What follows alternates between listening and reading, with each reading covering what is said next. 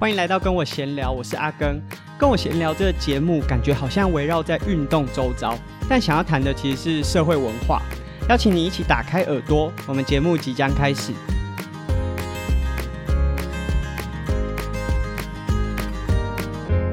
这是我们体育班特辑的第二集。在上一集啊，阿根自己分享了就是自己体育班的经验，那衍生出来我对于体育班的一些想法和看法。那在上一集我讲到我对于体育班认为技职化或许是一个还不错的解法。学生运动员在国高中阶段，他结合自己原本的运动专长，再加上这个运动周边一定会有其他。啊、呃，可以学习的一些专业，无论是在运动场训练相关，就是跟自己原本训练比较相关的内容，又或者是一些也许是偏向管理球场经营，或者是周边的记录。总而言之，就是其实运动场的周边还是有很多的技能、职能是可以被发挥出来。那这些。这些内容也不一定是需要大学学历，或者是一定要读到什么样的成绩，他才可以去学这些东西。那我那个时候在高中期间是抱持这样子的想法，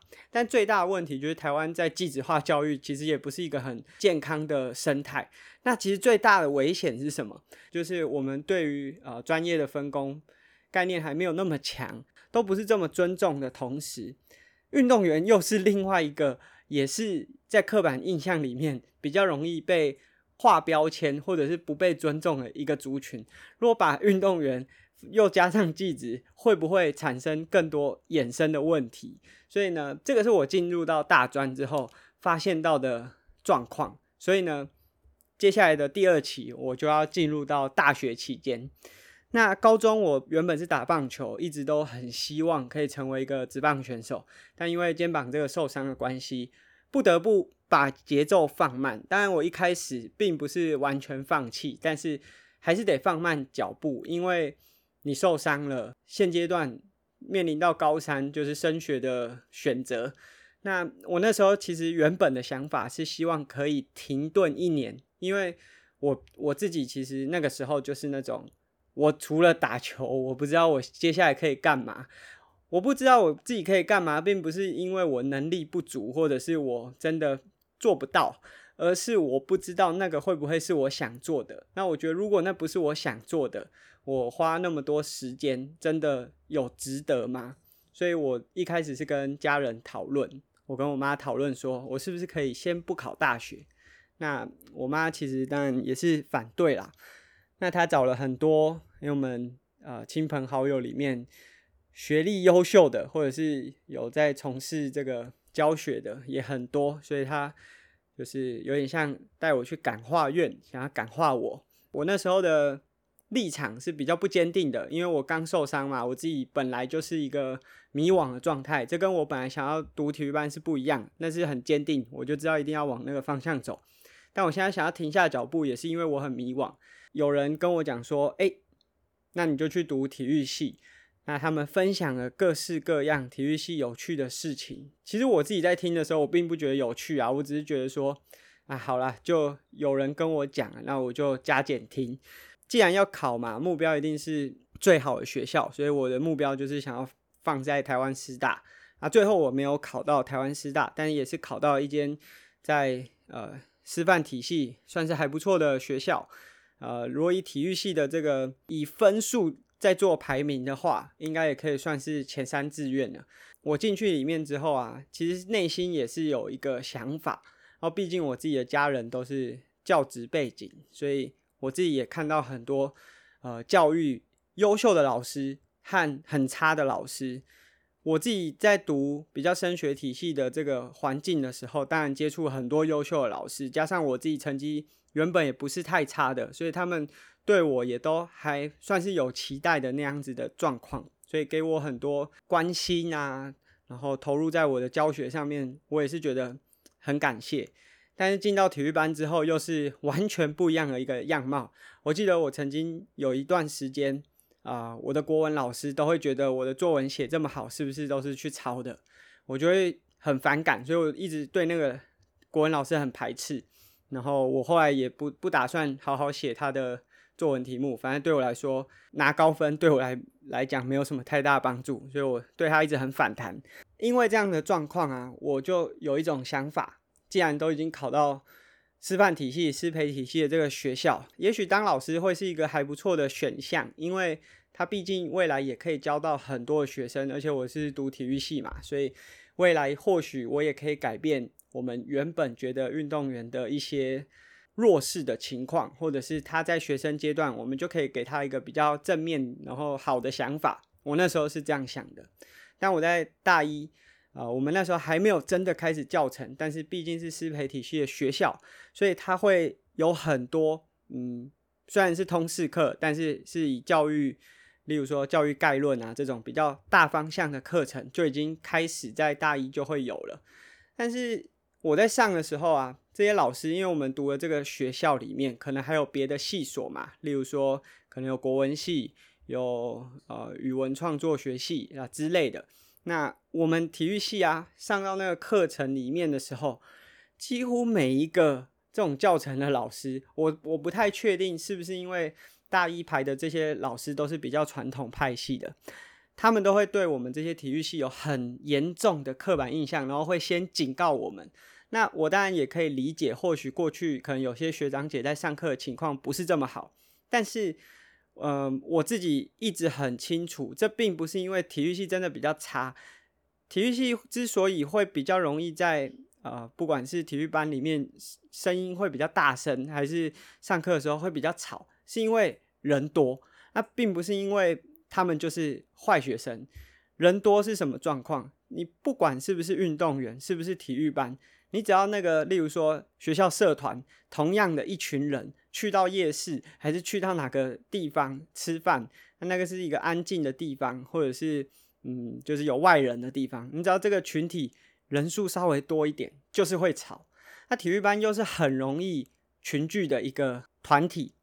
举例来说啊，你选课的时候，体育班一定会彼此推荐说啊，我们一起去上这个课，会比。一般科系容易凝聚在一起，因为毕竟我们就是有相同的呃学习背景和专长。例如说，即便你高中都是来自不同学校，但是你可能是田径队的，所以你很容易就会聚集在一起。这跟一般科系真的有非常大的不同。但因为我们比较容易聚在一起，所以可能座位比较容易聚集，所以声音当然一定会大声一点。老师很容易就会因为这样子就先警告。啊，这个状况就有点像。电影《叶问》里面讲的啊，他就是说，我们习武之人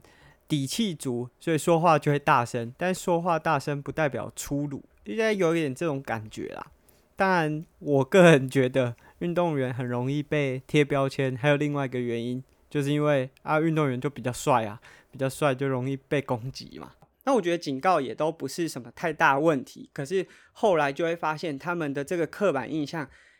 会不断的出现，即便你本来没有做错任何事情，他还是会用这样子的方式去质疑你，然后甚至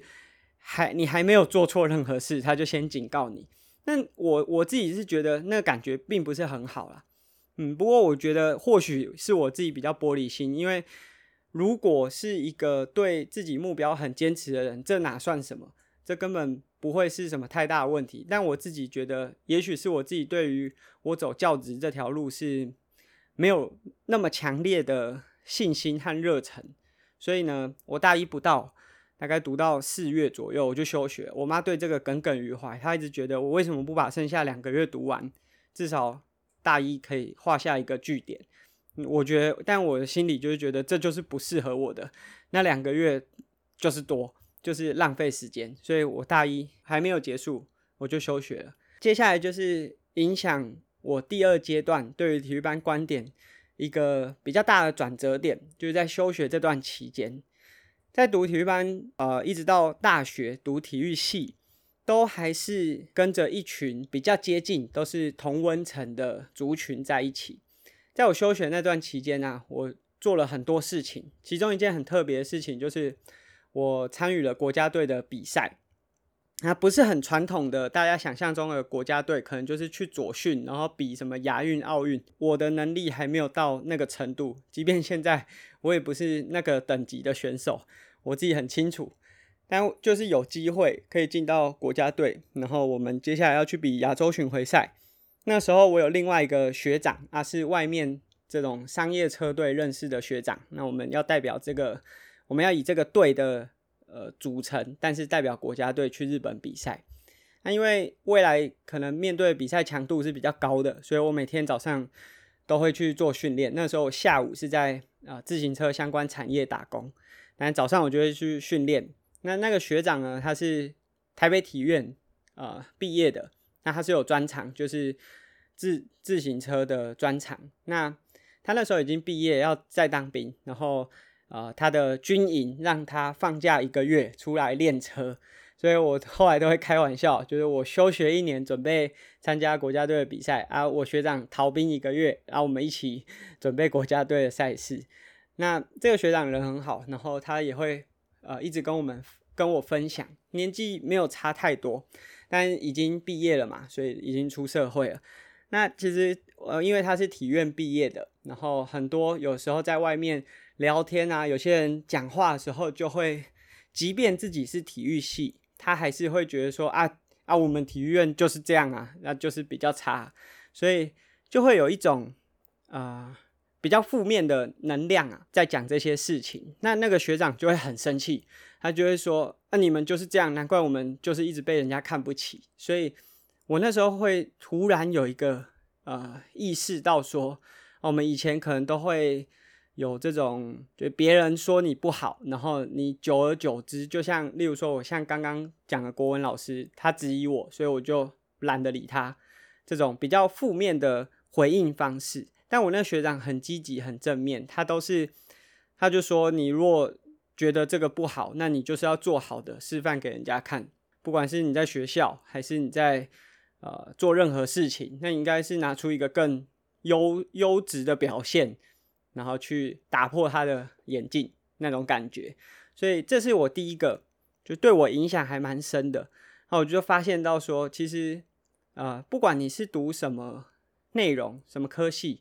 那你你在那个环境里面啊，当然，因为我们是比较容易被贴标签的那一群。但如果自己本身就是放弃的话，你再怎么讲说啊，你你希望别人重视你，还是呃看重你都没有用，你还是得从自己的这个角度先出发才行。这是第一个。那第二个就是我读了那个原本。读的那间啊师培体系、师范体系的学校，有学长大学毕业之后就去美国学运动训练，然后后来他也加入，例如说璞园队，然后再当啊训练的指导员，啊你就可以发现到说这些呃学学长他们如果真的是非常投入，想要做一件事情的，因为其实我离开师培体系还有一个原因，就是我发现学的东西很多。就例如说，我们每一项运动项目都要学，可是都学不精，因为毕竟我们出来可能是当老师，你当老师不是要教教专业的运动员，所以可能学的东西很多，可是并不是每一样都很专精，只要可以点到就可以了。那我那时候会觉得说，这样好像，除非我是当老师，那如果不当老师的话，这些学习的技能好像没有一样是真的够强的武器。这也是我休学的一点点原因啊，不是主要原因。最主要原因还是刚刚前面讲这个，就是学校这些传统派的老师，他们的观念会让我觉得说，啊，难怪我们以前读体育班的时候，老师就是看不起我们，因为教老师的老师都这样了。那个学长呢，他去美国读书之后，呃，也是很乐于和我分享，就是我虽然休学了。但是，因为我自己对运动训练这个区块一直都是很感兴趣的，所以他也很乐于借由各种方式让我们知道说，哎，你未来如果想出去外面读，都是可以做到的。所以我就发现到，即便在我原本休学这间学校，他在运动训练的培养上面没有那么强，但还是一定有人有办法在这样子的环境里面走出适合的路，然后。做出适合的表现，受到青睐。那我觉得这个就是我第二个影响我很深的学长。第三个呢，就是我刚才讲说，我早上可能去训练，下午就会进产业去工作。在那个工作期间呢、我接触到很多产业的人。那当然，我加入商业车队也会获得一些赞助。那在这个交流的过程中，我接触到非常多品牌端或者是产业端的人。那我那时候就有一种想法，因为我有时候会代表车队去呃拿一些赞助的产品。但有时候老板就是这个品牌的老板，都是很乐于提供产品给。选手，因为他们知道说啊，这是一个行销，是一个呃合作的方式。可是，在下面呢、就是例如说仓储管理，或者是啊、他们的一些窗口，他们并不认同这件事情。所以我每次去啊，就会被念，他们会说啊，你们就拿二手的。也不是说二手，就是你们就拿一些旧的东西就好。为什么老板要一直拿这些新的东西给你啊？这样公司成本就很高，他们就会一直碎念。就是反正简单来讲，就是说他们不认同老板赞助这些东西给这些运动选手。嗯，随便拿一些旧的库存的不就好了？那我那时候其实就已经嗯很理解说啊，你如果想要有好的合作方式，是双方互惠的。就是选手要有提供，不管是运动表现也好，或者是他在这个产品上面对产品的加分也好，他才有办法为品牌带来价值。那品牌也要提供对应的东西，例如说，呃，足够应付竞赛层级的产品，或者是说最新的呃资源，就是因为最新的一定是呃比前一代好嘛。但是这些底下的窗口，这些员工不认同的时候，我那时候的心里就会想说，他在这这样子的一个品牌里面，为什么在做这些工作的人不是运动相关从业人员？因为我我讲真的，如果这个窗口和例如说仓储管理，他就是原本可能有在骑车、有在参与竞赛的人的话，他绝对不会讲出这种话，因为他有从事过运动赛事，他绝对会理解为什么选手会需要新的产品，或者是需要一些资源。那时候我就会觉得，为什么我们这些读运动出来的人做不到那个位置？那这到底是出了什么样的状况？凭什么他们坐在那个位置，而不是运动专业相关的人才坐在那个位置？这三件事情就让我有很多的想法。所以当我回到学校之后啊，我就是也稍微改变了自己的呃方向。就即便有时候遇到一些呃。自己不是这么喜欢的老师，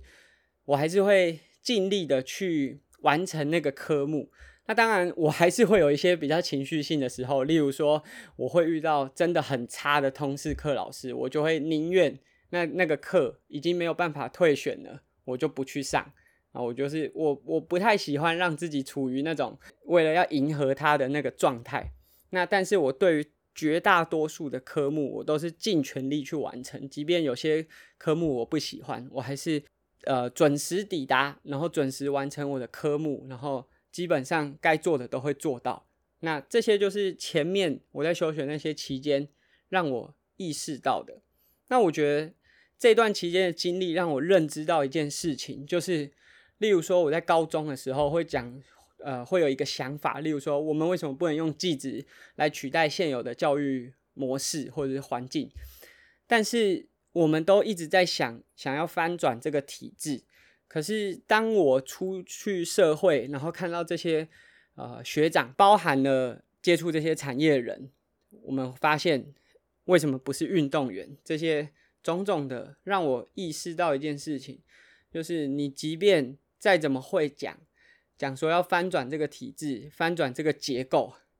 你如果永远就是没有办法战胜体制的话，你根本没有资格去讲这件事情。所以，唯有先战胜体制的那个人，才有机会。我这只是机会而已，因为实际上还是有很多的困难点。但你只有先战胜那个体制，你才有机会去翻转那个体制。不是整天一直在讲说体制有多么不好，而是你要先凌驾在它上面。你才有机会去翻转它，所以这是我在大学这段期间，